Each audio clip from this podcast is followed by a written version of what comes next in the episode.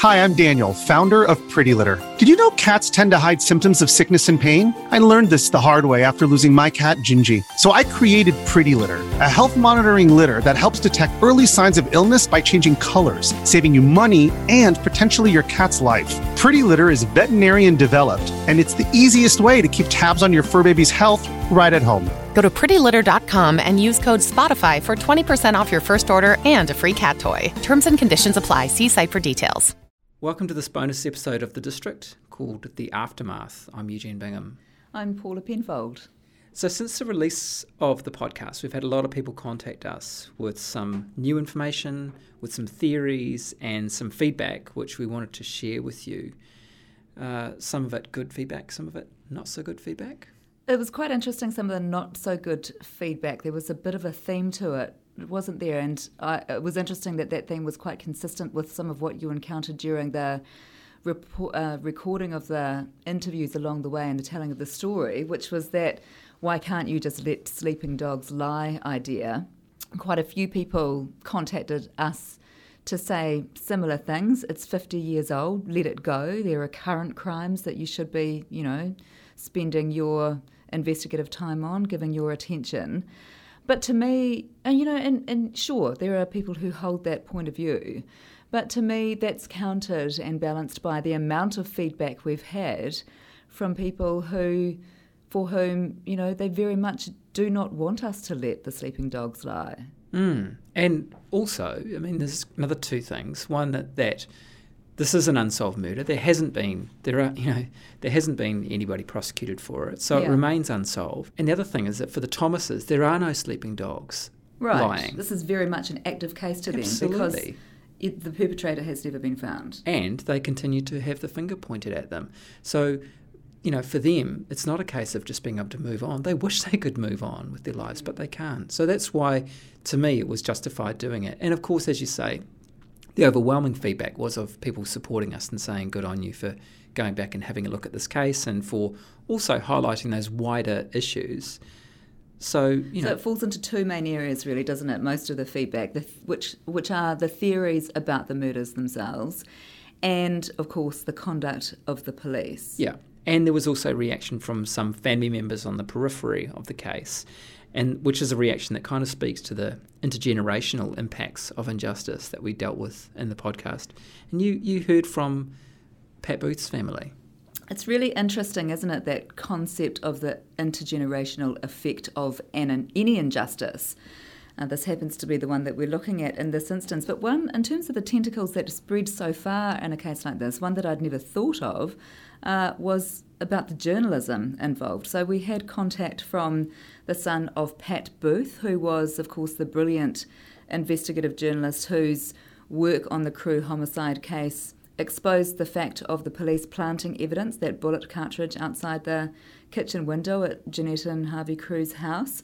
That work with Jim Sprott, Dr. Jim Sprott, ultimately led to Arthur Allan Thomas being pardoned and then compensated. So Pat Booth's son made contact uh, to say that he was enjoying listening to the district, which was good, but to also point us to a piece of work from Pat's from 1997, which the son says answers all the questions, such as the half eaten meal on the table and who fed the baby, which of course remains a question uh, of discussion.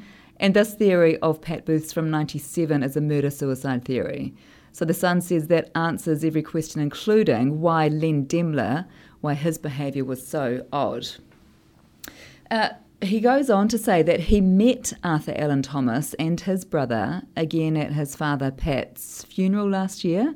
And I loved the way that, you know, he, he lives in the district now, this son of Pat Booth's, and he describes the Thomases as beautiful, honest, simple New Zealand farmers, salt of the earth with a heart of gold. So yeah, this this idea of the intergenerational aspect and the effects on families is really interesting to me. Mm, and it comes through in other cases as well. And you know, we dealt with we've dealt with other cases of injustice. We, we've seen it ourselves, and we also heard from the family of Rex Haig, who was found guilty of the 1994 murder of a fisherman on the west coast, I think it was. Mm-hmm. The conviction was quashed in 2006 because there was serious doubt cast on the reliability of the evidence against him. And the family members had reacted to a piece which ran on the Stuff site as a companion to the podcast. It was a story called The Curse of Injustice and What It Does to People. And they got in touch to say, I don't think anyone has really looked at the far reaching toll, but you touched on something very real, as we all live through the pain and some are still feeling it now. And that really, and that sort of resonates, doesn't it, with what we heard from the Thomas family, from other, other people, other characters in the district. And those messages remind us of the sort of intergenerational impact of injustice. It just goes on and on and on. And she attached, that family member attached a picture uh, of them leaving the Court of Appeal in 2006 and feeling good about the outcome, saying there were happy times. Mm. It's quite affecting, isn't it, when you receive stuff like that? Now, we also wanted to talk about uh, the theories and feedback around what actually happened. Um, some of them are quite well founded, potentially, mm-hmm. but some of them are a little bit out there. Would that be the term? Yeah, I think that's the term we'd use. Like this one from, it's always a giveaway when they're anonymous, mm. isn't it? Who calls themselves discretion. It concerns, I mean, I'm not, there's nothing wrong with coming to us anonymously. No. You secure drop, you can come forward That's anonymously right. to us. Make of this what you will. It concerns allegations that a policeman was having an affair with someone in the district and that this triggered a reaction which led to the murders. Yeah, it kind of sounds like a daytime soap opera plot, uh, and there didn't seem to be any evidence that backed it up. So perhaps we'll just leave there? that one there. Yeah. Someone else came forward to say that they'd heard that the killer was someone who'd done work for the Crewes, had fallen out with them over money.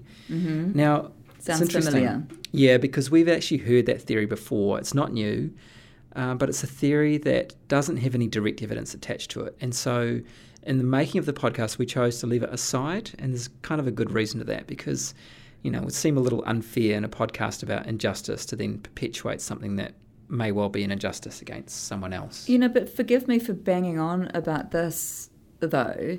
That's what happens, as you said in the podcast itself. When uh, there are so many unanswered questions and an unsolved crime, then these rumours persist. Mm, they fill the vacuum. That's right. Mm. So, another piece of feedback came with a string of questions Who gained from their deaths? Who was the tall American seen in the area days prior to the crime? But it came from someone who asked that we not expose them, so that's not particularly helpful. Not really helpful. Um, but other messages were more plausible and interesting. Uh, we heard from someone who told us about how she had a family member, uh, an ex father in law actually, who at the time of the murders had repeatedly tried to hand in his 22 rifle for testing. So that speaks to the fact that the police were trying, or they put out a message saying that they were collecting all the guns in the district for testing to compare them to the murder weapon.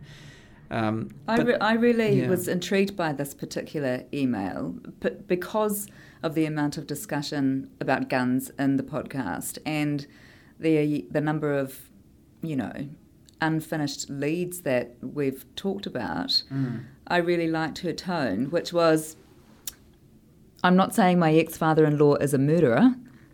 This information is more to do with the handling of the case and the lack of interest the police had at the time in actually examining all guns in the area. Now, when you look at, you know, the the gun found at Tony Clark's dam, and when you look at the Mackin gun, it's the same theory, isn't it? Mm. Lack of interest in what could potentially have been the murder weapon. Yeah, yeah. So in this case, the gun wasn't even collected and tested.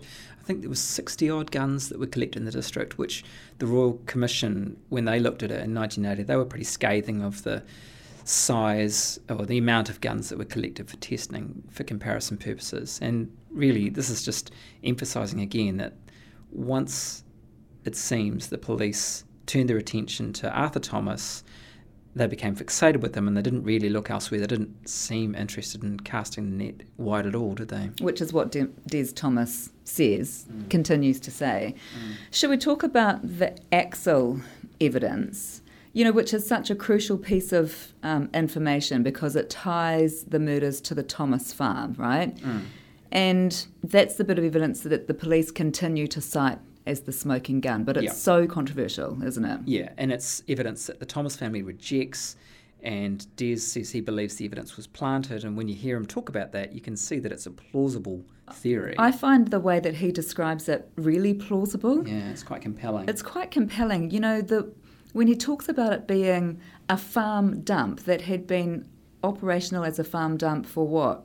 How many years by that stage? well, it was five years between when the axles were, or the stub axles were allegedly put there and when they Mm-hmm. were found by the police. The guy who finds them, Len Johnston, stands on the bank, jumps into the dump, and he finds them. Together. Which Des had that great line about, didn't he? That you can't find two socks in your sock drawer. Yeah. Let alone two stub axles in a farm dump that's had years and years worth of farm and household rubbish rubbish poured into it. They're right there together. Anyway, he was really compelling and plausible when Mm. Yeah. he described that. Yeah. So we've heard from someone, we had an email from someone who is recounting a time that they were at a wreckers yard, and we haven't been able to see this anywhere else. It A seems like new yard information. back at the time of the murders. Yeah, so back in 1970. And this would have been at the time, the phase of the inquiry where police were trying to establish who owned the axle, the axle that had been underneath the bodies. And this person says that they were there when the police turned up and showed the owner of the wreckers yard this axle. And the person says that the wrecking yard owner thought that the welding on the axle was really distinctive and that it had been done using an aeroplane generator. Now, I don't know enough about axles and welding to know the significance of that, but. Do you want me to tell you? Please. What did he say? He's adamant about it, though, isn't he? Yeah. That the police were really interested in it. This is before they focused their attention on Arthur Allan Thomas. Yeah. And so the police were quizzing this wreckers yard owner about it, seemed really interested in it. And what Again? happens? Goes nowhere. Goes nowhere, It goes into the ether. So this person says exactly that. He's never seen it come out anywhere, and given the level of the police interest at the time, he can't understand why not. Hmm. If there's a clue about what this means, then why do why wasn't it followed up? It's or so intr- why wasn't it handed on to the defence? You know, Indeed, and like dis- there's lots disclosure. of information. Yeah, exactly. That would have been useful to the defence. Yeah. but it just disappears. It's intriguing, isn't it, that 50 years on, people such as, as this are coming forward, hearing the district, and they're carrying around this kind of, you know, really uh, intriguing information. Yeah, like secrets for that decades. held for secrets years. that they're holding on to, and they feel compelled to get in touch, which is, yeah, it's really interesting. Yeah, I mean, this person put it as just another piece of the puzzle, I guess. Right, which it is, but again, potentially something significant which goes nowhere. Mm, which we saw so many examples of in the district. Yeah. So the the the idea of the police, I don't know what you call it, sort of dodgy behaviour in relation to the Crewe case was something else that another correspondent wanted to tell us about, didn't they? hmm So he was a family member of Paul Temm, became a QC later, didn't he? Yeah, I think so. Yeah. Uh, who was Arthur Thomas's first defence lawyer and was family friends with Kevin Ryan, who acted for Arthur at the second trial. And in his email, he says, I can remember both men on separate occasions sitting in our lounge at home telling us stories of the police and their handling of the prosecution. For example, Paul told us that when he was in his offices with his team, they would discuss individuals who they might need to subpoena to appear in court for the defence. Before they could do this, the police had got there first and subsequently the witnesses were never called to trial, thus robbing the defence team of bringing to light any information that may have made finding Thomas guilty quite difficult. So the implication, of course, was that the New Zealand police had bugged Paul Temm's office. And this correspondent says, This case has fascinated me and eroded my confidence in the police.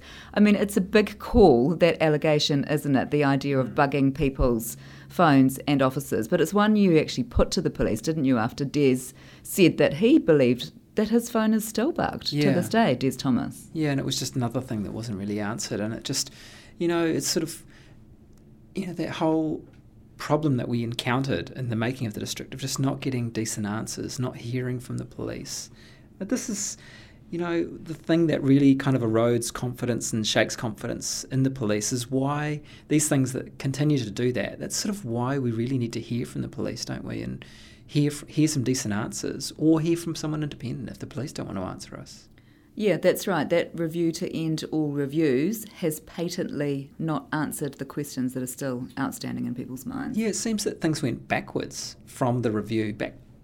You know, the 1980 Commission of Inquiry had actually done quite a good job, and the Lovelock Review came along and sort of took things backwards, really. But why? Like, is there a motivation for that, do you think? Yeah, well, it just is curious, isn't it? It makes you wonder why that is. Why don't the police have an interest in getting to the bottom of this thing, answering all these questions and being open.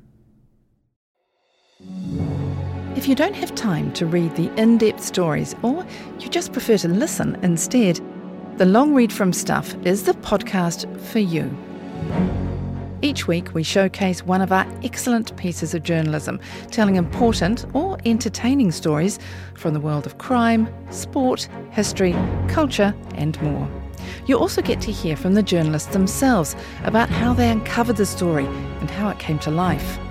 So, for your weekly dose of long form journalism, beautifully read, subscribe to the Long Read from Stuff wherever you get your podcasts.